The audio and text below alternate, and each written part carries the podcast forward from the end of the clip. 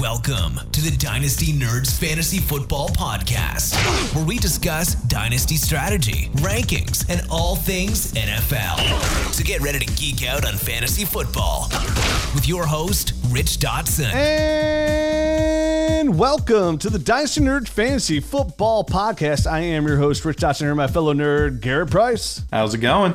Oh, it's going swell. We're still without our good friend Matt O'Hara. Matt O'Hara is still sick uh, back at home. I hope he feels better well and uh, gets out from what he has going on there. So hopefully we'll see him here next week. But you know, we're here to cover NFL week one from the dynasty perspective because that's what we do. Week one is already in the books, Garrett, uh, which is crazy. And it's why we have to enjoy every single week of fantasy football and NFL season because it's over in a blink of an eye. You know, as older we get, we all say the same thing like, wow, I can't believe how time just flies by. But the NFL season flies by even quicker. Here we are, week one. We're going to blink and we're going to be starting the playoffs here in week, what is that, 15 this year? Oh, I love the extra week of play, fantasy football. Thank you.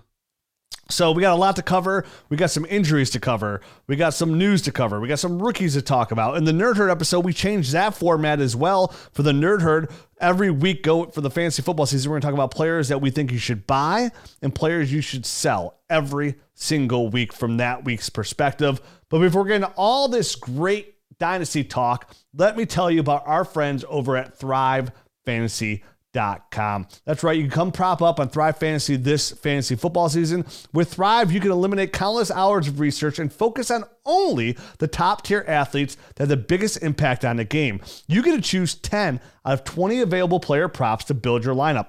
And what these props are, props are, they give you 20 players to say, hey, will Will Deshaun Watson have over a half a yard or under a half a yard? Will Raheem Mostert die in one minute or not die in one minute? Those aren't real props, but it comes down to hey, will Nick Chubb have a touchdown? Will will um, Lamar Jackson rush for over 60 yards or under 60 yards? And all these props come with point values, and you pick your 10 favorites. And at the end, whoever has the most points gets the most money. And when you hit the props and you rack up the most points to win a share of the prize pool, Thrive features right now over $100,000 guaranteed uh, contest. They cost $20 to enter. And first place brings home $20,000. This is a website that's given up tons of money, over millions of dollars in prize already. And right now you get on Thrive Fantasy and make your prop bets, prop bets using that promo code NERDS. When you sign up today and you're getting a 100% instant first deposit match up to $100 with that promo code NERDS. So get out there, download Thrive Fantasy on the App Store or Play Store by visiting their, by visiting their website, www thrivefantasy.com. That's thrivefantasy.com. Sign up and prop up today. So, Garrett, as we always do, the start of these shows, uh, as bad as it is, I know in the preseason we lost those three talented young running backs. Yeah. We got to talk about some injuries here to start out the show, which we do every week. I don't think there's ever been a week we're going, hey, hey, look at this. Everybody's hunky dory. Good, good for you guys eating your uh, Wheaties out there, Nick Chubb crunchies. I, I hear you, but this could this could be a lot worse. We've had a lot of week ones where right off the bat we're missing a ton of stars, and you mentioned it beforehand. Uh, you know, we had those three guys go out early, so that definitely uh, makes up for it. But week one stings a little for some players, but most of the main stars have stayed pretty safe. Yeah, yeah. I mean, we pretty much stubbed our toe. We didn't get bit by a uh, dinosaur here, so uh, let's look at some of these injuries. Jerry Jeudy has that high ankle sprain. They put him on IR, uh, so he's going to be out for at least three weeks. Should be anywhere from four to six weeks for the high ankle sprain. Do you think this opens uh, a buy window for Jerry Jeudy? Because Jerry Jeudy was kind of a really hot name this whole training camp lead up to the season. We loved him as a rookie coming out. We loved his route running. Uh, there's been some hype. He looked good in the preseason. Looked good before he got hurt, even super talented route runner. Now it's going to open the door for maybe KJ Hamler, maybe you have Tim Patrick on your roster, Courtland Sutton, who had a doo doo game. But, you know, when you have the ACL injury, you're coming back, you got to be cautious with those players because they always don't overly perform week one. Would you use this window? Because Dynasty is always about a game of buy in windows, right? Is right. this a buy in window for Jerry Jeudy now that he's going to miss the next six six weeks? Or do you wait like next till next week and let it settle down a little bit to buy Jerry Jeudy? I might wait a week or two, uh, so it's not as obvious that I'm attempting to buy low. But I'm definitely buying Jerry Jeudy. You mentioned it. at the beginning of the game, he looked really good. He only played for part of the game, but still hauled in six catches over 60 yards. Watching some of his route running, I mean, he was he was putting on a clinic out there. Looks much more comfortable already in season two, but it, it is going to be unfortunate that we're going to miss some time. And those high ankle sprains tend to linger a little bit, so we'll we'll see how fresh he is when he comes back, or if he's a little rusty and there's a little bit of a hindrance still with that high ankle sprain. But long term, he looks good. If Teddy Bridgewater continues to play like he did this past week, he played very well, one of the highest QBRs in the league in week one. It could be a nice matchup. So I am still buying Jerry Jeudy. Yeah, this if any teams out there kind of relying on Jerry Jeudy for some help uh, going into this season, if you have a receiver that you can offer uh, that offers upside and a first round pick for Jerry Jeudy. That's a trade I'm making all day. Uh, I would love to make those kind of offers for Jeudy here. Maybe even start this week, Garrett, where like, hey, uh, I know you lost Jeudy. you need a receiver. Uh, here's Julio Jones in a first for Jerry Jeudy. Yeah, that I would have no problem with that. Yeah, me neither. Another person got hurt, and that was Ryan Fitzpatrick. It hurts my ah. heart to see it. You know, every time this guy gets an opportunity, something just happens. Now he has this hip uh, subluxation, which has got to be something with the hip because it starts with the word hip. What sure. subluxation means, I don't know. I don't know. I'm not going to say it around my kids because they're too young for that kind of language. So I'm not going to use that language around them. He's on LR, brings in Taylor, Taylor Heinicke here. Uh, Heinicke, Heinicke, Heinicke, Mr. Hanky, don't poo on me. Uh, do you think what do you what do you think of this situation here in Washington? Because there's a lot that's going on right now. They could trade for Deshaun Watson. They could bring in Cam Newton, who knows Ron Rivera pretty well because he's yeah. homeless right now when it comes to fantasy uh, NFL jobs. Or do you think this is Heinicke's job to come in here and just heavily target Logan Thomas and Terry McLaurin, who made an absolutely Prob- to me, that DeAndre Hopkins, Hopkins catch and that Terry McLaurin catch where he made on the sideline, yeah. where he had to spin around and come back to the ball and still get the ball in bounds, which was absolutely gorgeous, uh, was a beautiful catch. What are you thinking about here in Washington in the QB situation, uh, which is going to affect Superflex leagues?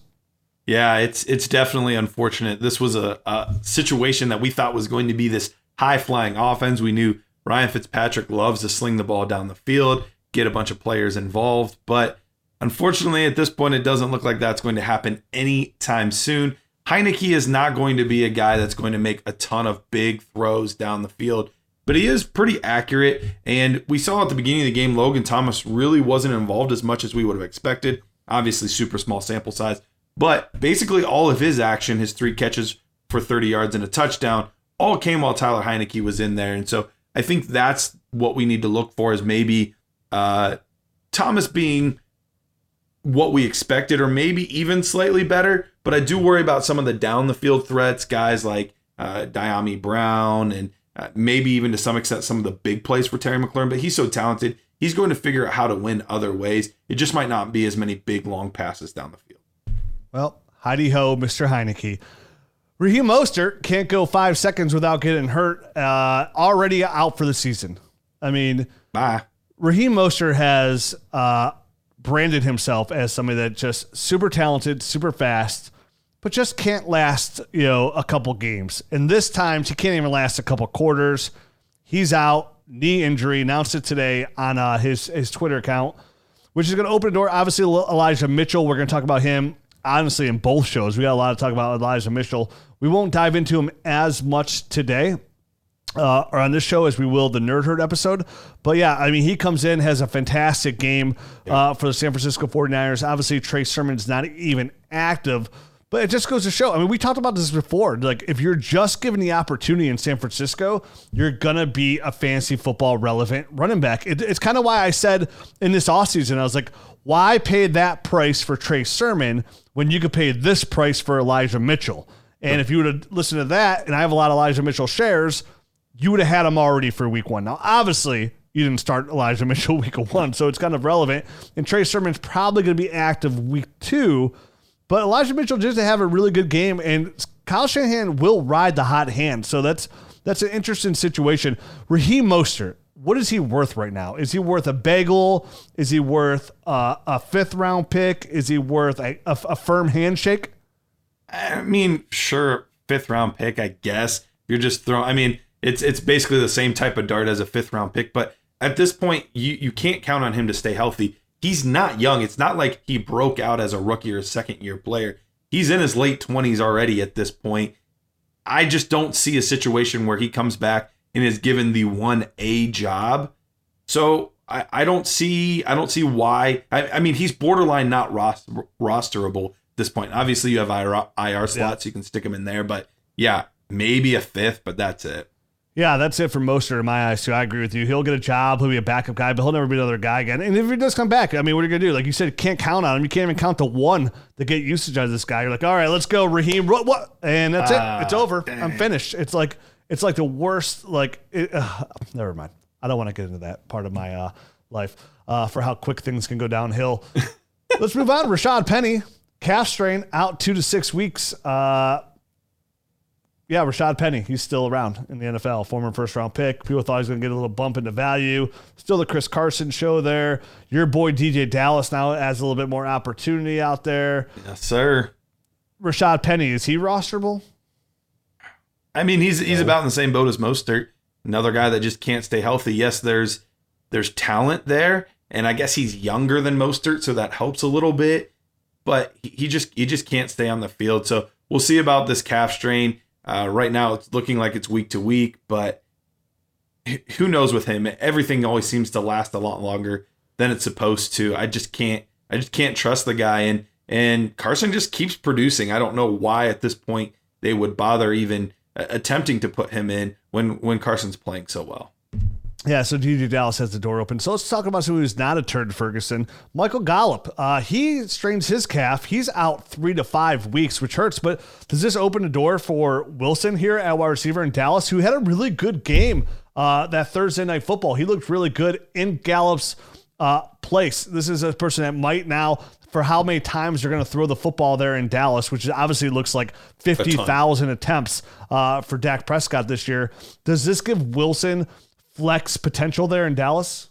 It's a possibility, but what I think it does even more so is it makes their tight ends more streaming valuable uh, because the biggest issue was they were basically splitting between Schultz and Blake Jarwin. I think this gives the two of them combined more targets, even if it's just two or three more targets a game in total. Now all of a sudden, a guy like Schultz that might only get four catches now might get five or six, or Jarwin who might have only gotten three gets four or five. And so I think that makes them more valuable as a ah shoot my tight end's on by a week or oh shoot my tight end got hurt. You could plug one of them in and still hope to get seven, eight points out of them, as opposed to before where it, it just really felt like such a dart throw. I think I think they're the biggest beneficiary. I don't know that I quite trust Wilson enough yet to be able to be that wide receiver three on the team and be good enough to be in my starting lineup at any point. Yeah, CeeDee Lamb and Mark are going to absolutely devour those fantasy points. Uh, most likely, combo to probably be locked in as wide, two wide receiver ones this year will be CeeDee Lamb and Amari Cooper. And then Zach Ertz has a hamstring uh, strain. He's week to week. Dallas Goedert still the main guy there at the tight end position, and DeVonta Smith we'll talk about here shortly. Uh, and we'll talk about right now. Actually, we're going to not just him specifically, but let's get into our rookie check-in for Week One, shall we? Let's talk about some of these NFL rookies. They all had their debut this week. Let's start off at the top here with the running back, and that is Najee Harris. 16 attempts for 45 yards. He did three see, see three targets, had one reception for four lines, and it, the, no surprise, the most uh, the Steelers came away with that W. But you know, it, it, came with a big special teams touchdown, that Diontae Johnson touchdown in the end. Big Ben didn't look overly great, but that offensive line looks absolutely horrendous. I know Rich Hribar put a good tweet out there. I don't know if you have that in front of you uh, or, or not. But I mean, Najee, the biggest concern came to fruition, and that is a very talented running back behind an abysmal offensive line. Yeah, that was something that I remember talking about and in, in my concerns uh, this year with with the the Pittsburgh Steelers and specifically Najee Harris was just how bad this run offensive line is. They got rid of some of their their best players and, and David DeCastro and Pouncey retired, and I know that they were towards the end of their careers and even Villanueva looked terrible against uh, Baltimore or with for Baltimore last night. But they replaced him with guys like Trai Turner, who was ju- who was one of the worst rated PFF guys. You mentioned um, that tweet uh, said Najee Harris currently sits as the RB 41 in PPR formats with tonight's game to go. If anyone pass on him, that would be the lowest scoring finish by a running back playing 100% of the snaps since 2012. So, uh, and that was going to be something I brought up was the the the light at the end of the tunnel is he is the guy. Like he, he's going to get the touches, he's going to get the carries, and that's why that's why I didn't end up having him uh, as as a I don't remember if I ended up putting him officially as an RB one or not, but I, I remember talking about him as a guy that I was really nervous about, and it really mostly came down to the offensive line because I, I just wasn't sure that he would be effective enough. The floor is safe. He's going to still get you 13 points or so most weeks. Obviously, not this one, but most weeks you could still count on 12 to 13 points just because of the passing volume combined with the rushing volume. But this week it, it looked rough and it definitely has me a little more worried even than I was before at this point for Najee Harris. Well, the good thing is most offensive lines gel as the season goes True. along, and they do get a little bit better. Uh, I expect Najee's uh, reception, passing games, and PPRs to to go up, which should help him. But I'm with you. I, I still think we're going to see that that 13 point games right around that floor. Which again, we saw Mike Davis was good enough. His he averaged about 13.1 points a game last year, and that was good enough for running back 12 overall. And, and, you mentioned that usage, that 100% snap total for a running back Wild. which is crazy. So look for the Steelers to ride Najee Harris, which is going to be the best thing you can ask for for any running back is a little consistency. Obviously, obviously it didn't come up through week one, but Buffalo's got a good solid defense there too.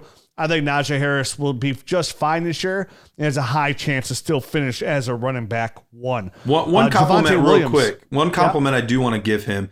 The beginning part of the game, he looked real tentative watching him play. He wasn't hitting those holes real hard. But as the game went on, as he got more comfortable, you could tell he was running stronger. He was running more powerful, more confident. So there could be part of that too. Is just it's these guys' first games. You know, we saw that for the first eight games out of Jonathan Taylor last year. You know, we saw this. Yeah. We see this at times out of rookies too. So I don't want to blame it entirely on the offensive line. I think he was just tentative early and he got better as he went. That should probably help just a little, little more experience under his belt as we get to weeks three, four, five. I mean, he was hit behind the line of scrimmage A lot. on almost every single run. It was. I mean, you can argue they're the worst offensive line in all of football. It's that bad. I mean, they looked and it looked it looked at. The problem is it looked all that it looked that bad in camp. It looked that bad in preseason, and it looked just as bad in week one. So that is a situation that's not good for Ben Roethlisberger. It's not good for Najee Harris, and it's it has a chance that you know it could hurt these wide receivers, which we saw. None of them really had a huge game. Diontae Johnson that game at the end, uh, that touchdown at the end, but Pittsburgh, that's that's worrisome. The offensive line is that bad, where it's a huge worrisome when it comes to fantasy football production. I think if I have those receivers, I'm treading lightly and I'm selling Juju for. I'm like we mentioned him before as a sell. Like Oh yeah, he's been a sell. if I could sell Juju still on that name take, say somebody had Jerry Jeudy, and I could and I could swap. We mentioned before. Can I swap Juju Smith Schuster for Jerry Jeudy straight up? Ah, no, I don't want to do that. Hey, what if I give you Juju Smith Schuster in a second for Jerry Jeudy? Like I am actively trying to pawn off, and I think Jerry, I think Jerry Jeudy's a great get right now. Um, for a guy like Juju Smith Schuster. I think he has the cat the cachet in name and the fact that he finished as wide receiver 16 overall last year. I think that's enough that could possibly get that deal done. Or it's workable unless you're just a huge Juju hater, kind of like I am, which is sorry, Juju. I'll hit you up on my TikTok next time.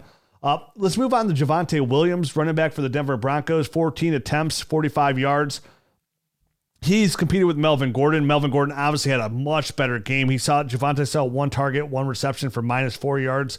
It's a pretty even split. Uh, split. But we, we look at uh, Melvin Gordon had that big touchdown run for 70 yards, which was massive. I thought Melvin Gordon was going to get 60% of the shares. It was pretty even down the road, but Melvin Gordon showed with that that veteran presence that he's still a factor here in fantasy football. Had over 20 Yeah. fantasy football points. I know that big run, you know, that's a big run, so that that's a huge part of his points, but he still had the big run. What do you think about Javonte Williams? Are you excited about his usage so early, being a 50-50 split? Yeah, I was I was actually very encouraged. I know 45 yards is nothing to get too excited about. It's you know a pretty meh effort uh, overall, but the fact that you know he had he had 14 attempts to to Melvin Gordon's 11. Melvin Gordon was used slightly more in the passing game, so overall it was pretty even. Uh, I did I didn't expect that to be the case. I thought you said you mentioned 60%. I thought it could even be as high as 70% in Melvin Gordon's favor early on uh, because I thought the first five, six, seven weeks or so, we're going to be mostly Melvin Gordon as they transition. So the fact that it's this even of a split uh, this early is very encouraging for me uh, overall. So I'm excited about what I saw out of Javonte Williams. And, and similar to Najee, first few runs, he looked a little tentative. As the game went on, you could tell he got more comfortable, started ripping off some longer runs, some eight yard runs, some 12 yard runs, things like that. So I, I got a little more excited as the game went on too, seeing him get more comfortable in the offense. Yeah, as all these young guys go, he's just going to boost his dynasty value here uh, in the game. It, it, but I do, ex- I, I'm going to say this: I still expect it to be his timeshare all the way through. Like I don't think at any point they bench Melvin Gordon. He's the backup running back. Uh, you know, it's a 70-40 the other way. I think going for this entire season, it will be a pretty even split for what they're paying Melvin Gordon and how talented he is. So I think that does handicap Javonte unless he could somehow get more involved in the passing game, which we know he can do. But remember, it was Michael Carter who was more involved in the passing game there for UNC. So, well, actually, surprisingly, Javonte Williams actually had two more catches or three more catches than Michael Carter. So, oh, you know what? Now that you mention that, I do. Because it was weird. Michael Carter actually had like a few more rushing attempts, which didn't make sense. So it was kind of opposite of what you would have expected out of those two. Javonte Williams, very talented running back. I, I think his value is going to come come playoff time. Yep. Not early on. So it's it's, it's a but hey, the, again, we got to be excited just about the usage out the gates. That's I the mean, most important thing. Javonte was slightly used a little bit more in the ground game, so that, that that's a good start to the to the season. We mentioned Elijah Mitchell earlier for the San Francisco 49ers. What a game. 19 attempts, yeah. 104 yards, and a touchdown. Like we mentioned, Trey Sermon was not active. We're going to talk about Trey Sermon. Is he a buy or is he sell? I don't want to ruin for the Nerd episode, but we're going to talk about him in depth here for the Nerd episode, whether we should be buying Elijah Mitchell or should we should be selling Elijah Mitchell. I have my stance, but Trey Sermon will be coming back. I want I'll say this is whoever is the guy for the San Francisco 49ers is going to score you fantasy football points. Fair? There you go. Fair. Yeah, let's talk about him death here soon. Another running back, Kenneth Gainwell for the Philadelphia Eagles, nine attempts, 37 yards, and a touchdown. Saw three targets, two receptions, six yards. He was definitely more involved in the passing game than said uh, starter Miles Sanders, who had a pretty solid game for he did not. I mean, almost disappearing there in the second quarter. Like he wasn't even like, "Hey, where'd yeah. you go?" Up oh, there he is. Ended up having a very solid game looked pretty good overall. The Eagles look pretty solid in offense. Yeah. But Kenneth Gainwell is really carving himself out a role here for the Philadelphia Eagles. Like the young rookie out of Memphis. Will will he be a possible? Is there a chance that he could come on like the newly paid Nyheim Hines for the Philadelphia Eagles? Could he be that kind of weapons? Which we got to remember, Nyheim Hines finished as running back number 16 in PPR leagues last year. We're always looking guys like J.D. McKissic for Washington last year. Those guys hold value. Is there value going on right now, Garrett, Kenneth Gainwell in Philadelphia? Is now the time to buy in Dynasty? Is there value in PPR leagues for the former Memphis Tiger? I think so. He came into the season or into the draft process as my number four, I believe, four or five. I, I have to go back and look. He was either my fourth or fifth ranked running back in the class. I really liked his tape. Uh, watching him in the passing game, that was one of the things that he did the best was he could line up as a receiver and and catch passes. He was also very good out of the backfield, had pretty good speed. So I was a big fan of his, and I was surprised when he fell as late as he did in the draft. It was one of those things where I thought for sure he was going to be a third round running back, and he ended up going to didn't go till the fifth. Then you had Miles Sanders and and Boston Scott, which I thought Boston Scott was one of the biggest hindrances for his playing time, and Boston Scott didn't hit the box score. Like it was it was all Kenneth Gainwell and Miles Sanders. So that was extremely encouraging for me. And I, unless you've heard something about an injury to Boston Scott that I'm not aware of, I think he was just better. And they're like, you know what? We're going to use this young guy. We can do it in the receiving game. We even trust him uh, on the ground. I, I mean, nine nine attempts for a guy that's more of the receiving back is nothing to sneeze at. So I think he is a good sneaky value, and he could easily be. You're right, Nyheim Hines, Tony Pollard, some of these guys that are still going to have value even though they're not their team's main ball carrier. Yeah, again, that was my first thought of when you're looking for somebody who's going to be, um, from that standpoint, like a talent. Where where can he be used? Where where can that fantasy production come from? And I mentioned I, I tweeted out earlier like Nyheim Hines to me was one of my favorite offseason buys. Right, like I did a whole YouTube video. I know it's on YouTube right now, the Dynasty Nerds YouTube channel. Why you should buy Nyheim Hines? I put this out seven months ago. Then he goes out and he gets paid. He's Nyheim Hines is the 11th highest paid running back in the NFL right now. And when you look at that same thing, so look at Gainwell, nine attempts, 37 yards, three targets, two receptions, six yards. Obviously, the touchdown's a big thing. Going out there, Jonathan Taylor had a fantastic game for the Colts, but Nyheim Hines for the Colts uh, versus Seahawks, nine attempts, 34 yards, right? In the passing game, eight targets, six receptions, 48 yards. So Nyheim Hines got that six receptions, 48 points. That's so that's 10.8 points there. Add on to the uh, rushing yards, which is 3.34 to 3.4. You're talking about a 14 point game for Nyheim Hines, which is more points again than running back 12 Mike Davis last year. So if Kenneth Gainwell can get into that mold and become that running back where he's getting about nine, 10 attempts a game, but more so, the action and the juice will be on. He saw three targets. Can he get into that eight target range right around Hines as well? Yeah. Then he becomes a factor in fantasy football. And the reason I did that video on Nyheim Hines is this is where the value is in Dynasty Fantasy Football. We talk about all the time on the show is everybody's looking for that big trade, but it's the small trades that win you ships as well. And that's why I love Nyheim Hines, and I've been talking about him for over a year. I think Kenneth Gainwell, Garrett, has a chance to fit into this mold. I think he's a fantastic dynasty buy right now, and I would be more than happy to give up a 22 second for Kenneth Gainwell now, which again, some might say, hey, that's an overpay. But when we're talking in 2023, you're like, wow, I can't believe you got Kenneth Gainwell for a second. Because right now, I think Nyheim Hines, before that uh, contract extension, was easily worth a second. Now that he's getting paid, he has that long term commitment right. from the Colts. Right. I think that's easy worth a second.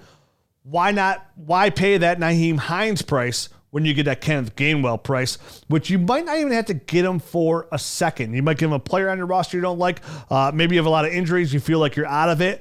But to me, I'm pushing towards a strong buy for the running back out of Philadelphia in his rookie year, Kenneth Gainwell. What do you think? Yeah, I'm all over it. I'm all over it. I, I do love him as a player. The prospect profile fit, it all makes sense. And now the usage in week one. I mean, we're, we're excited when you get that usage in week eight, nine, 10 for a rookie that was a fifth round pick to be getting this much usage this early, clearly that's a win for him. Yeah, I recommend to all the nerd herd out there go out there and put some offers. Kenneth Gainwell, uh, another rookie who was not a fifth round pick, but a fifth overall pick, Ja'Marr Chase.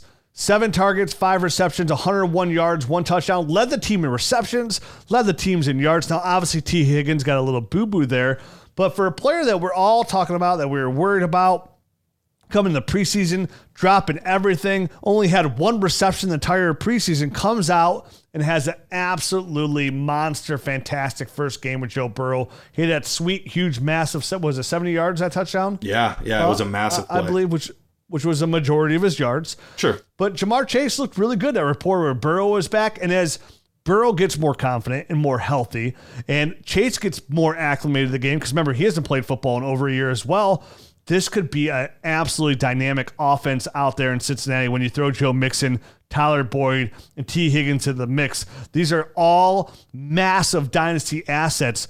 Ja'Marr Chase, if there was ever a dip and you got in on it, it looks like you looked out because Chase looked dynamic in Cincinnati. Yeah, he looked really good. We saw some of that that route running that he had that was, you know, one of his a solid attribute of his. We saw him play pretty physical, go up and, and that was one of the things that I thought was the best of from from his tape was he had very much so a my ball mentality. I think we're going to start to see that more and more on display as they as the the trust develops there. They're going to throw it to him even when maybe it's tighter coverage than some of the coverage he had this past week. He's going to even get more targets based on that. He's going to be a great player. Uh, this is this is a strong class. We always said the strength of this class is in its receivers, and I think that really showed already on week one for these rookies yeah, three dynamic showings from the re- three receivers, all finished in top 26, actually. Ja'Marr Chase, DeVonta Smith, Jalen Waddle, all finished in the top 26 of fantasy football receivers week one of their rookie year. Speaking of DeVonta Smith, eight targets, six receptions, 71 yards, and a touchdown. Led the team in yards, tied the team for uh, league lead in receptions. DeVonta Smith looked absolutely beautiful out there in Philadelphia. Uh, my number one rookie receiver coming into this was outshone by Ja'Marr Chase, but I am extremely excited for his future. He we, we talked about uh, Kenneth Gainwell as a buy. DeVonta Smith was a lower. I'd say in a majority of the community's eyes, DeVonta Smith was more of the fifth, sixth, seventh pick in your rookie draft, where we all three of us, you, Matt, and and I, had him as our number one overall rookie receiver, which might open a small window. I was looking in the dynasty, uh, the trade finder on the dynasty GM just before the show to see what he was really going for. And I saw some trades out there for uh, for him. I saw guys like uh, where's DeVonta Smith recent trades here. We saw DeVonta Smith for a 23 first. Uh, I saw DeVonta Smith for. Uh, I just lost these trades in the trade finder. That sucks. But nonetheless, I'm buying. I'm buying DeVonta Smith already. There, I am as I'm as sure as sure can be on DeVonta Smith of how his game is going to translate to the NFL and what he'll produce as a receiver. I think he'll have years where he'll finish as a wide receiver one, and I think he'll be a safe floor as a wide receiver two for the next eight to 10 years, Garrett. I think this kid is locked in as dynasty gold. Uh, I don't think there's a price that really scares me away outside of, you know, somebody's like, hey, I'll give you DeVonta Smith, Rich, if you love him so much. Give me your 22 first and your 23 first. And I'm a mid, say I'm a mid-range team to, and that, obviously this is a non-super flex, a one QB art league. Somebody, if somebody wants two DeVonta Smith, uh, two first for DeVonta Smith, and that can get done, I'm paying that all day, every day, yep. and twice on football Sunday. Um, I'm 100. percent What's that? I, I pulled it up. I pulled it up. All right, let's I, hear it. pulled up the trade browser. So here's a couple: DeVonta Smith and Jalen Waddle for CeeDee Lamb. Ooh. Spicy. That's an interesting trade. That's a one um, QB league. No, the, yeah, these are one QB PPR. Yeah, I'll take DeVonta Smith and Jalen Waddle. Okay.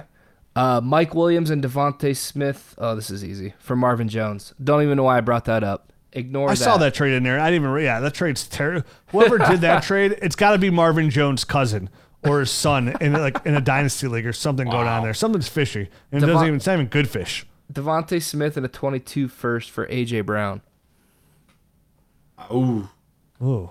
I don't love the 22 class, but that's close. That's really close, yeah. All right, that's all you're getting from me. Okay. But yeah, I mean, I, uh, there's probably not a huge amount of trades for somebody that just gets drafted in the first right. round here of your draft. So you don't see a lot of trades in the trade finder form because nobody's going out there and trading them week one. But I'm buy again. I'm buying. If you own them, God bless you. If you don't, good luck buying them. But it doesn't hurt to throw two first out there. I, am 100 percent buying. There's a reason that he was all three of our number one receiver in the class. And the thing that I loved is his week felt very um, something that he could replicate very easily. You know, it wasn't like one big spectacular play. It wasn't this unreal, unheard of catch. It wasn't, you know, uh, DB falling down so he made a play. Like it was, he beat he beat his, his the, the defensive back on good route running, using his speed, got open, made good catches. Like, and I just think that this is the the stat line that we could see every single week out of DeVonta yep. Smith, and it would not surprise me. Oh, another 80 yards and a touchdown this week. Oh, got another eight catches this week. Got, like these are all things that we could see very regularly out of a guy like DeVonta Smith and it, which will which will be like uh you're gonna get sprinkled in some monster games sure. too like those those 11 catches for 170 yards and two touchdown games and that's what I love about players like DeVonta Smith right and this is why this is why I'm all in as a buy and give it a multiple first is because he's to me he's a super safe dynasty player. Yeah. Where you mentioned six receptions 70 yards. He gets a touchdown this week. Obviously he's not get 17 touchdowns. Uh but somebody's gonna come in here and give you double digit points week in, week out. The best ability is availability. And the best kind of asset that you give on your team, say for your wide receiver two on your team, is somebody that's gonna give you consistent points that are double digit every single week. I think that's exactly what DeVonta brings to the table for the Eagles as their number one receiver now and for the future. I think he's an absolutely dynamic dynasty asset for any team, any format. Get him on here. Uh, I'll be updating my rankings tonight, uh, or if not first thing in the morning. And I think I'm going to get DeVonta Smith a pretty significant bump in where I have him in my overall dynasty rankings. He got a nice So bump. I'm excited. I, I was working on the contender rankings uh, for the the page uh, today, and he got a nice bump overall in the rest of season, which is our contender rankings.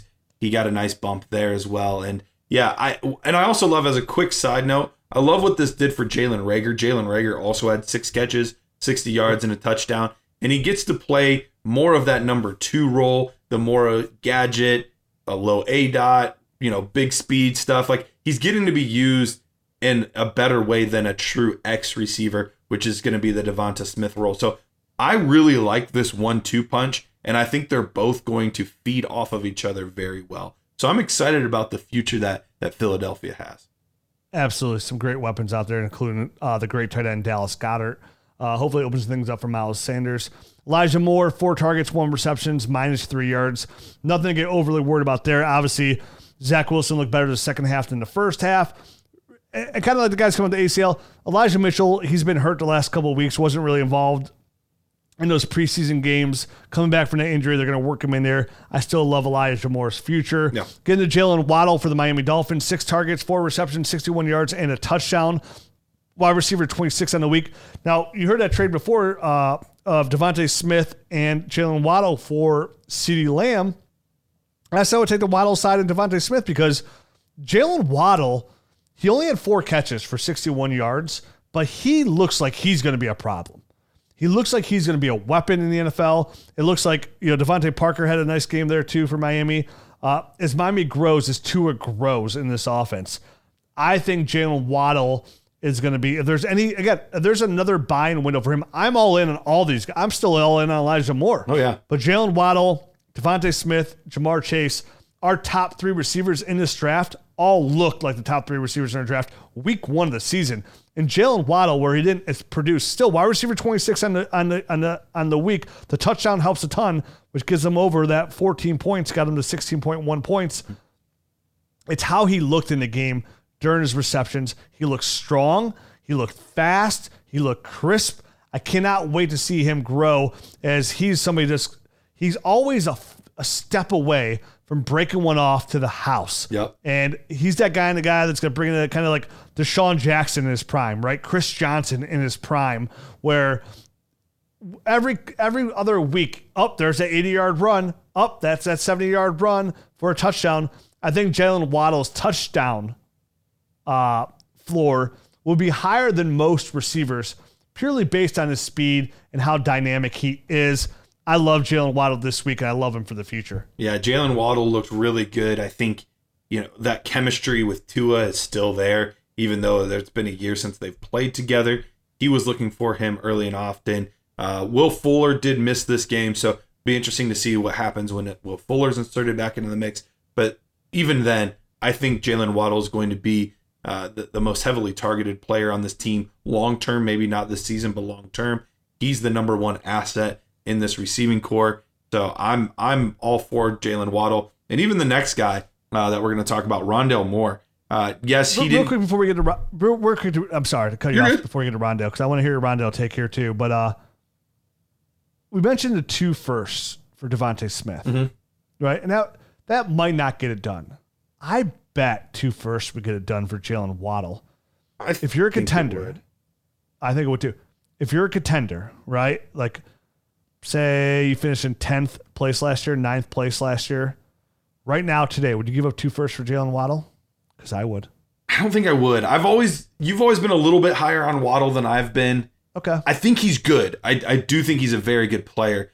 Uh, I tend to lean more towards those guys that are going to be, you know, very consistent. Uh, your more traditional X receivers. Like I tend to lean that direction overall. Not not across the board, but DeVonta Smith isn't a traditional X receiver. well, he's going to play the X role.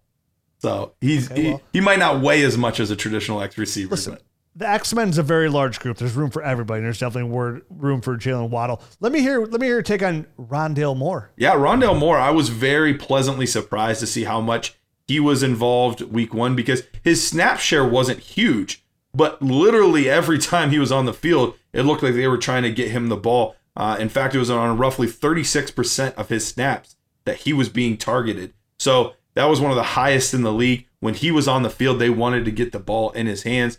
Already had four receptions for 68 yards uh, on five targets. The one target that he didn't uh, re- convert on was one in the end zone. So he could have also been part of this club with the 60 plus yards and a touchdown, joining the other guys. But I'm excited about how they're getting him involved. Obviously, it's going to be DeAndre Hopkins' offense for the foreseeable future, but this offense has been missing that slot receiver to make plays. We saw even Christian Kirk making plays out there. Not the biggest Kirk fan. He always has two games a year where he has a big game with multiple touchdowns, and then you don't see much for the rest of the season. I think Rondale Moore is going to be the number two in this offense, and they're going to figure out how to get him the ball in a variety of manners. And so I'm excited about his future for the Arizona Cardinals.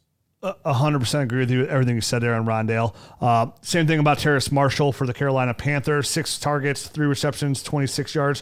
Out targeted Robbie Anderson, who they just paid that big Yeah, uh, extension surprising. to. Uh, so I remember somebody when that extension went down, they're like, "Hey, does this change your uh, stance on Terrace Marshall with this extension?" I was like, "Absolutely not." Uh, the reason they'll get out from under that contract will be because of Terrace Marshall. Uh, and he showed he's, he could be a force already week one, seeing the six targets. Obviously, didn't do much to it, but again, it's a target share. He out targeted Robbie Anderson. Same with Kyle Pitts. He didn't have a big game. Eight targets, four receptions, 31 yards. Uh, the, the whole offense kind of just looked eh out there. Uh, but still, eight targets, four receptions, 31 yards. Eight for targets is a get lot. onto. Eight targets is It's a lot of targets. Yeah. Not- Nothing to be worried about. All right, before we move on to our next segment, let me tell you about my friends at MyBookie. Now, listen, guys, gals, we all love Dynasty Fantasy Football. We all love that action. And there is no better place to get some great action than my bookie. If you like easy money, thanks to MyBookie and your lock of the season, if either team scores an NFL that season opener they had, then you would have won. They offer so many great things out there for MyBookie. Every kind of bet that you want to make. And right now they're offering a great promo. If you head to mybookie.ag today and use that promo code NERDS and instantly receive double your first deposit. That's double your funds to double your winnings. Again, that's promo code NERDS to receive double your first deposit. None of this, hey, you play 10 bucks here, we'll give you a dollar. Pay 10 bucks here, give you a dollar. No, they're going to instantly double up your money. And MyBookie offers so much more than just lines. They offer prop bets. They offer season long betting. They offer everything that you want that you'd expect when you go to your regular casino or sports book. You get all that action at MyBookie. It's my favorite place to win mucho mucho bucks. I mean, I thought honestly, Garrett, on Thursday that line where I saw Dallas get an eight, okay, I was on MyBookie and I was pounding that go. negative that that eight, and I came away very very. Very nice. Um, what other bet did I make on MyBookie this week? Let me. I was up. I was up. Uh, uh, I was up a, a, good amount of credits this weekend on MyBookie because I absolutely love their site. If you're gonna if you're gonna play some wagers, again, DFS is fun, right? It's fun because everybody feels like they're gonna win. But no one wins the DFS bets? The pros do. Get out there, use your football knowledge. Again, we play Dynasty because we are immersed into the game. When you're immersed into the game, uh, obviously it's still 50-50, but I feel like I have a slight edge. And I'm in this I'm in these betting leagues and I always do pretty well. I'm not some professional gambler and I'm not betting my house, but by MyBookie provides me an opportunity to get a little bit extra cash. So when my wife complains about how many uh, Dynasty leagues I'm in, I'm like, whoa, whoa, whoa. Look at all this cash I got from MyBookie. Promo code nerds. Make your wife or husband calm down a little too. Rich, you know a player that is just way too cheap uh, on Prediction Strike right now? Mr. TJ Hockenson. You can get a share of TJ Hockenson for just $1.03. Wait, you shut your dirty mouth. I'm dead serious. $1.03 to get yourself some TJ Hockenson. And that's exactly what you get to do over at predictionstrike.com. It's basically a stock market for Buying athletes TJ Hockenson right now. get TJ Hockenson. You can go over there. You can buy, sell, hold stocks and shares of players just like that. Best of all, if you sign up with the promo code Dynasty, you receive a free share. So that you don't even have to worry about that $1.03. Or you're like, you know what? Since it's free, I'm going to try to get somebody that might be a little more costly that is going up. Maybe like Amari Cooper after this week. $9.09. That's an expensive stock, but hey, it's free. So I'm going to get it. That's what you can do over at predictionstrike.com. Use that promo code DYNASTY to receive a share, a free share of your first of a player with your first deposit of $20 or more over at predictionstrike.com. Yeah, I'm literally buying uh, TJ Hockenson as we speak. Get all of them. I'm literally gonna. I there's not a doubt in my mind. I'm gonna at least triple up my money. Well, Not doubt my mind. I, I, I truly don't understand how he's so inexpensive because Dalton Schultz is over three dollars. So if I can get Dalton or I can get three TJ Hockensons for a Dalton Schultz, done and done. Yeah, I, I'm literally. I like. I'm thinking about like. I'm literally thinking about depositing more money here just so I can get uh more, more TJ uh, Hockenson? Hockenson shares. Yeah. Well, while you're at Yeah, it, go get your boy uh, Corey Davis too. He's only a dollar fifty six. I'll have to put my phone down. I'm a, I'm going to be depositing more money into this. Uh, I mean, I have all I have all my wins from MyBookie, so why not? Yeah, just money. just I'm head right on over there. All right, Ga- Garrett, why don't you lead us into our last segment of the show? Yeah, so we're gonna do something called Week One Hype or Right. So I'm gonna give you a statement about a player or a situation. You're telling me if that's too much hype for the Week One overhype, or is that actually correct? Is that right? Is that what we're going to see moving forward? All right. All right, let's go with the first one here. The Aaron Rodgers drama will cause the team to sputter moving forward. Is that too much hype or is that right? Oh, that's way too much hype. Way too much hype. Uh, uh, I mean, he's getting hit in the junk out there, causing him throwing interceptions in the red zone, which you know I understand. You know that's that's a painful situation to be in. Uh, it, just everybody has a bad game. You know what I mean? I get the last the the number one thing I'm not doing is overreacting to week one. I still want Aaron Rodgers. I still want Davante Adams. I still want Robert Tonyan. I still want Aaron Jones. These are all high valuable dynasty assets on my team. I think this is just a, a, a week one uh, hiccup. And uh, yeah, I'm not buying it. So you think he's back to MVP level next week? I don't believe he's going to win MVP this year. Uh, I think that's going to be Justin Herbert, but uh, Okay. we'll Baker we'll see about that. Mayfield. Come on. I'm just kidding. It is going to be Baker Mayfield. um, yeah, I, I think he's going to be just fine. Honestly, he's just too good. All right, let's go to our next one here. Now, originally these were these were hot takes of mine simply just a week ago. These seem much less hot after the week 1 action. Dak is the QB1 overall and both CD and Amari are wide receiver ones. Is that hype or is that right? Oh, that's just right. That's so right. It feels good. It's like wow. It's like I, I believe in love at fight first sight. It's so right. I Uh, that's a lot of ites going on here. that is. Uh, obviously, Dak, you know, I'm Da- sorry. Dak was on laugh. pace last year to throw the football for seven million yards. Uh, this year he's on pace to throw for eight million yards. Yeah. So yeah, I mean, uh, does anything look different to you where it says Dak does not look in line? If you had to pick one quarterback right now to be QB one a year, it's Dak easily. Amari Cooper, who when Dak played last year was a wide receiver one the entire time.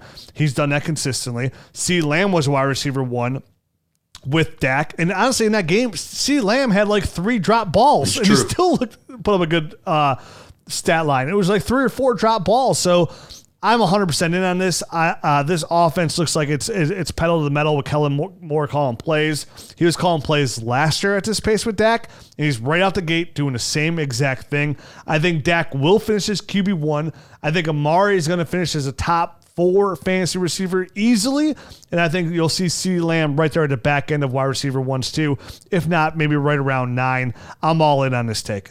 Awesome. No, I'm I'm absolutely on board with this as well. And it is funny, even though it wasn't my hottest take, it's crazy to in one week for it to shift this much because if there was a week you were going to give Dak Prescott in this offense a break, it was this week. It was his first game back after a terrible injury. And they're going up against the Super Bowl champs that won the Super Bowl mostly because of how good their defense was. They made Patrick Mahomes look very, very mortal in the in the Super Bowl. So if there was a week where this was going to be like, ah, I don't know about the Cowboys offense this week, we'll see. It was absolutely in week one against the Tampa Bay Buccaneers.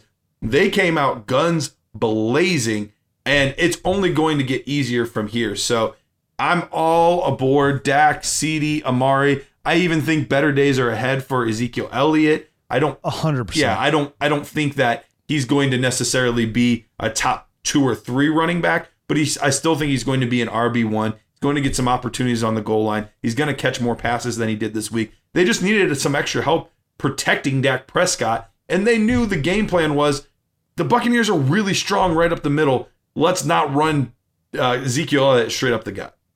Yeah, it- you you nailed that right in the head, Gary. They they needed help in pass protection there, and Zeke did it exemplary. Yep. like he did a very good job in pass protection. He actually got to the outside pretty well.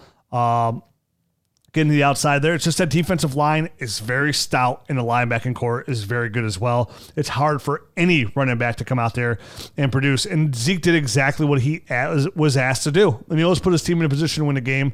So I like Zeke as well. Awesome. Let's move on to our third hype or right here. Hype or right, Saquon Barkley will not be an RB1 in this offense, partly because we're not sure he's fully healthy. Uh, I'm not believing that hype. I, I think it's just one of those things I kind of mentioned back going back earlier in the show about ACL injuries. It's hard for anybody to come back and produce at a high level like the early week one. I think Saquon's not going to get into his groove till right around like week three, week four, right around there. He's going to need a couple weeks. This offensive line is absolutely terrible as well. Uh, not as bad as Pittsburgh, but still really bad. I think Saquon's Barkley, uh, his value is really going to come in in the passing game, and that's where his value is really strong. So I think Saquon will finish as a running back one still, uh, and I think I think he is healthy. He's just not at full go yet, which is kind of weird to say you're not full go. That means you're not 100 percent healthy. But uh, I think when you have those ACL injuries and, and you're a skill position player, like you need to get your footing down just a little bit. Doesn't mean you're not healthy. It just means you're not up to speed. Is that does that even make No, sense? No, no, that makes perfect sense. Uh, I'm not sure if I'm hyper right on this one. It's it's very close for me. Uh, I tweeted out a while back that I did have some very legitimate concerns, similar to Najee Harris, uh, uh, about this offensive line. I'm not sure how well it's going to produce. We saw it at the beginning of last year when against the Steelers, Saquon Barkley was getting hit in the backfield every single play. It seemed like Andrew Thomas, I guess, did have a very good week overall. Uh, he posted one of his best games according to PFF that he's had in his career so far. So there is hope, uh, but I am a little nervous. There's there's a lot of talent at running back right now. There's a lot of good players, and like we talked about in our, in our uh, top 12 episode of running backs, there's going to be a couple good players that just miss the cut. If he starts off slow enough, that could be the thing that just puts him behind just enough where he just doesn't quite get it. But I do think you're right in the fact that he will get better as the season goes on, as that he, he he's more confident on the ACL and all of that. He will get better as the season goes on. So this might be a sneaky little buy low opportunity, but just know it might take a little bit for him to really get going. But come playoff time, I think he'll be the same Saquon that we've seen before. yeah, we might be talking about him in the buy sell episode as early as next week. Sure. As a buy because there's gonna I feel like that window's gonna open up here. And they do have Saquon. Washington next week, which is a very good defensive line.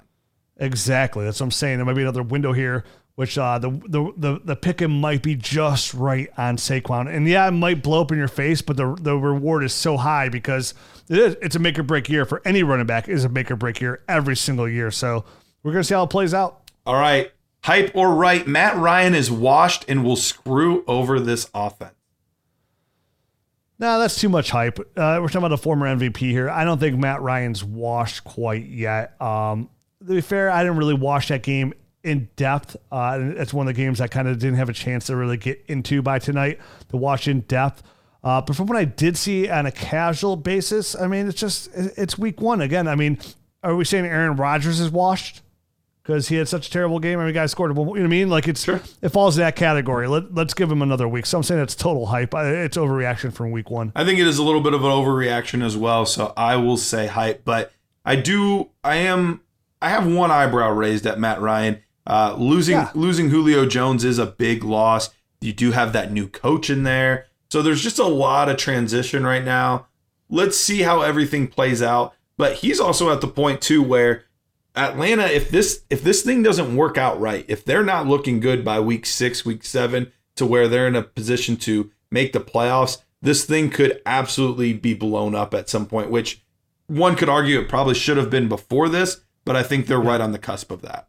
Yeah, I mean, let's see what Arthur Smith does. I mean, I'm just, I'd be more concerned if you had this question here, like be concerned about like Ryan Tannehill in this new offensive coordinator, who literally completely got away with like I thought he was over the same offense and did not run any play action Oh. almost at all, which is where Ryan Tannehill really dominated, and Ryan Tannehill struggled because of it. Um, obviously having Chandler Jones in your face, literally every single play hurts too. But yeah, okay, on to the next one. All right. Number five, hype or right, Joe Mixon will be a top five fantasy back this season. Yeah, lock that up is totally right. Uh, it, it, I, I'm all in on this Joe Mixon trade if he can stay healthy this year. I, don't- I, that offensive line will get a little bit better as the season goes along. It did not play horrendous whatsoever this past week.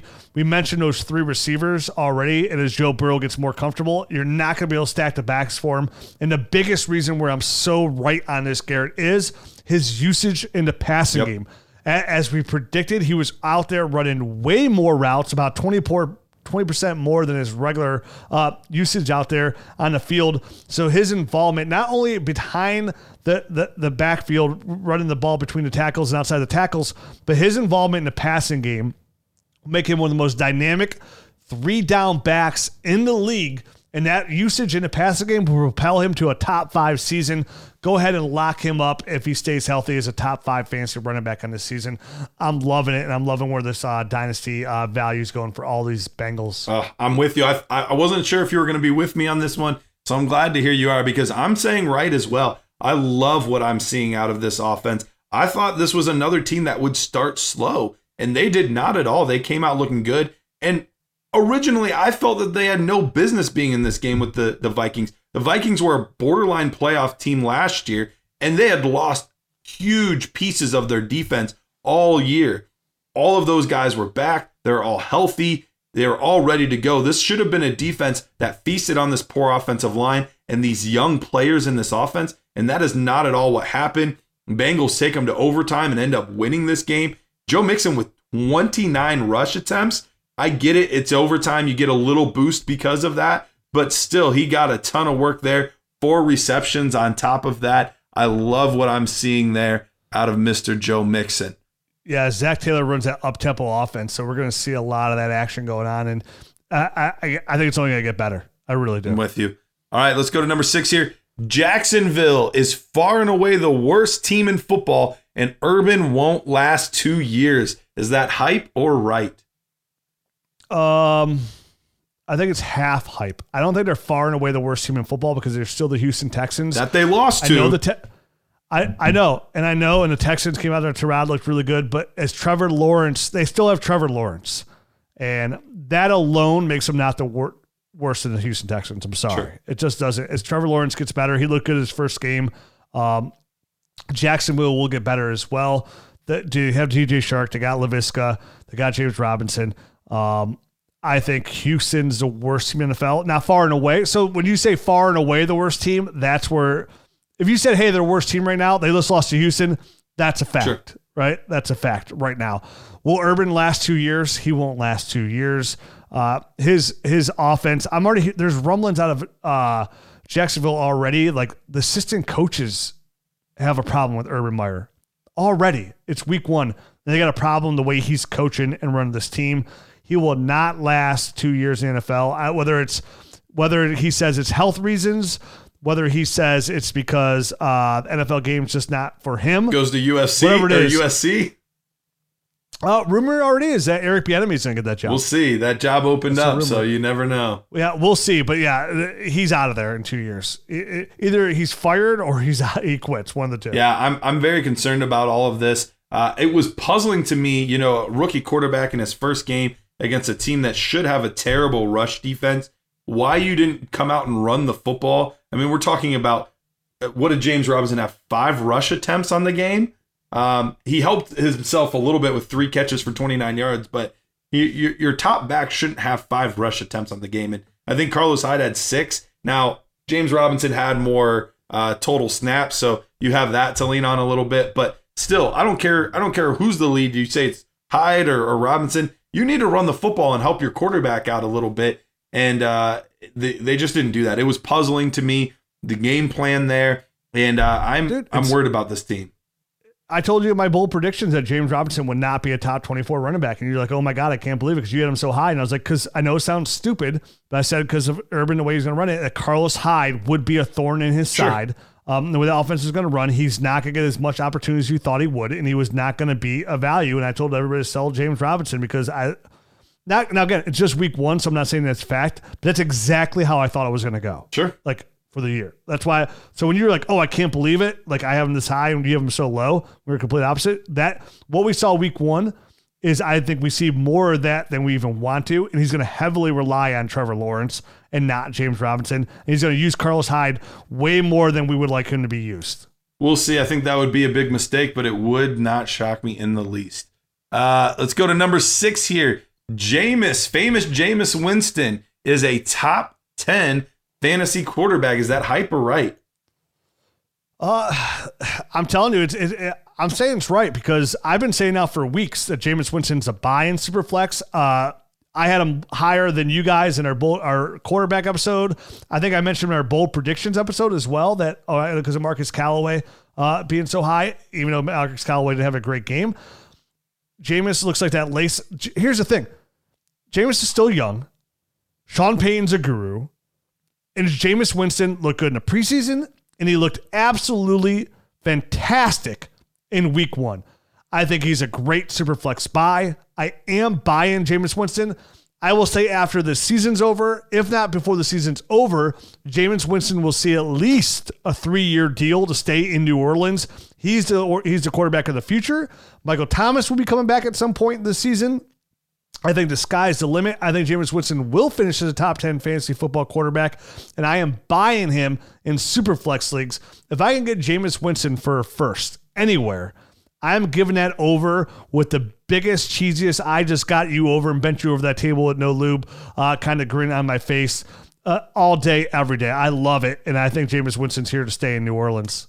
I'm going to say hype, but barely. Uh, top 10's really difficult to do. And It. And it was a it was a weird game. The Packers just seem very disinterested in in playing football. They have a good secondary. They do have a good secondary. Alexander is one of the best corners in in in football, but it's it was it was a weird game. He had five touchdowns, but he didn't cross like 150 yards, so it was like weird in that aspect too. I I am I'm a believer in Jameis Winston. I just don't know about top 10. Uh, hey, it's quarterback four right now. There you go. All right, number eight.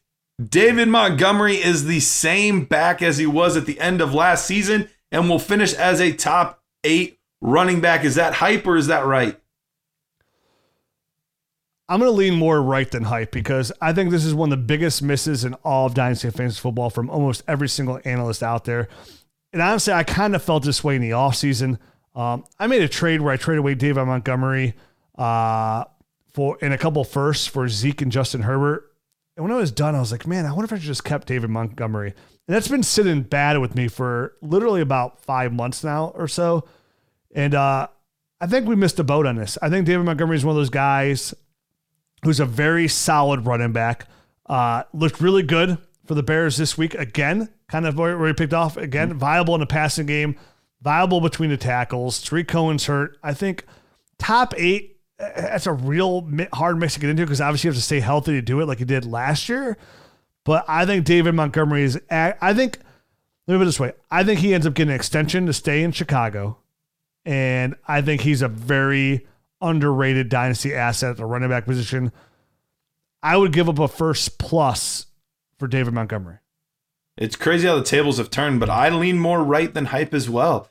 I I think we saw a big shift in him towards the end of last season, and the biggest question was was it because of the lack of talent on the fantasy defenses that he was going against, or was it because he had actually turned a corner? And the biggest things was he just looked so much more decisive. It looked like he really just the game was too fast for him early on in his career, and he just wasn't processing everything quick enough. But now it seems like he's got a feel for the offense. He's got a feel for the speed of the NFL, and he's playing with much more confidence than he had ever played before. And when you can do it against the Rams, who have Aaron Donald in the middle of this defense, there's some other good key playmakers in the middle there, and you're still making plays. I'm leaning more right than hype as well. All right, number nine, we only have two left. Number nine, hype or right, Ronald Jones is borderline waiver wire fodder. Is that hype or right? I think it's right. I think anybody that gets excited about, he was just named a starter again over uh over Leonard Fournette. Gio Bernard was obviously the clear cut passing down. He offers nothing in the passing game whatsoever. He's the fact that he's named a starter again opens another sell window. I hope he has a good game so everybody that has him can actually sell him again. Waiver wire. To, he to me he is. I think it's right. To me he's borderline waiver wire fodder because I'm doing everything I can to get him off my roster. Obviously, you're not cutting him, but I think he offers no fancy value because What would you take in picks for him right now? I think you should be able to get a second for Ronald Jones. Would you take a third? I think you get a second for Ronald Jones. So no, But I feel pretty firm that you can get Ronald Jones this week for a second from somebody that needs running back help. If it, if it came down to it, I could only get a third round pick and he pushed out to 2023, then that's what I could do. I could take it. It's so weird because you need running back help. Right. And he does offer that somewhat like he was just named a starter, right? Like, and he's going to have a couple games here and there. So a third, it feels like you're giving away for nothing, but a third's better than nothing at all. I would push hard for a second. I think if you wait after this week, because obviously he was benched because of that fumble. I think if you hold out after this week and get a second, I would push for a 23 second for Ronald Jones. If I had to take a third, I would take, take a third because I would not want Ronald Jones on my roster. I think he's a terrible asset. I've been saying it literally since he was drafted mm-hmm. in the second round. I've been I've been saying he's a terrible dynasty asset, and I still feel that way. I want nothing to do with him.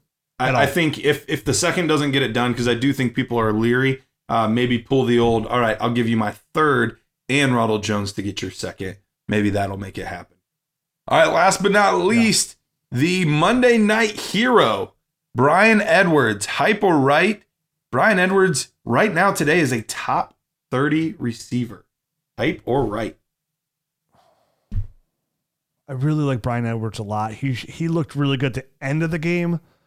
I was really confused about how they were using the receivers that almost the whole The game. first three quarters, right? yeah. Like, no Ruggs. Edwards didn't exist until the end of the game. Had a couple targets there. Even kinda there, Renfrow but I still think he's Wasn't getting targeted. yeah. I mean, they, they target they target Darren Waller. Um, I'm gonna say hype. I think he I think he has the talent. It's just they're so weird. Gruden's so weird in Las Vegas. I don't know if he's gonna get the targets enough to be there. He has a talent. It's real borderline for me, Garrett. I think it's he's right there, but if it's more, I think if anything for this year right now and going forward, I'd put him closer to like 36, 34. You know, like Sure. that low end wide receiver three if it's there. Uh, if the touchdowns can go up, which again, you have Darren Waller that really just right now he's the offense flows through them until I see something different. It's going to be hard just to be that wide receiver 36, 35, 34. So I'm going to say hype. Yeah, I, And I love the guy. And I, I think it has a high chance of change. Yeah, I, I'm gonna say top 30 receiver is hype for this season, but dynasty value, I think that's about right. Is right around Yeah, that I could live with that. So, all right, that wraps it up. All right, first uh first show is in the books for week one. We're back week two. This is again this, this is our format. If you like it, uh, leave us a rating review on iTunes. Haven't said that in a while.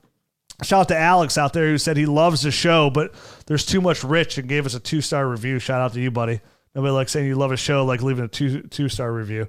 Uh, but if you like the show, don't be like Alex and uh, leave a later review on iTunes. It really does help the show because those. That's why Larry is mentioning because those those five star reviews keep you at the top of the fancy charts. Just, that's as simple as they are. That's why Apple has it. That's their that's their algorithm, right? Like the more reviews you get, the higher they're gonna push you up. So we appreciate all those reviews, ratings, reviews on iTunes. Make sure you subscribe to the site. Make sure you subscribe to the YouTube channel, which again, this video will be out on there. Uh, so much content on there. The Dynasty GM, all the tools we have to help dynasty, dominate your Dynasty League, they're all found at dynastynerds.com. And they're all free to try. That's a great thing about it. If, if you ever have a question about what we're selling you, we give you an opportunity to test it out before you actually make that purchase. There's no there's no trickery going on at dynastynerds.com. And just remember, with every new subscriber we get, it puts us in a new position to keep building onto those tools. We have so many things lined up in, in, in the hopper that we're going to bring out throughout this whole 2021 season and the offseason. Here at dynastynerds.com, we will never be stagnant like our dynasty teams. We're always moving forward, chasing that ship, and making sure that you, the nerd herd, also come away with that ship. That's the most important thing here. So we'll be back next week. Talk about week two. As always, I hope your entire team gets away healthy, uh, and I hope we get Matt O'Hara back now healthy ne- next week as well, Garrett. Fingers crossed. Adios.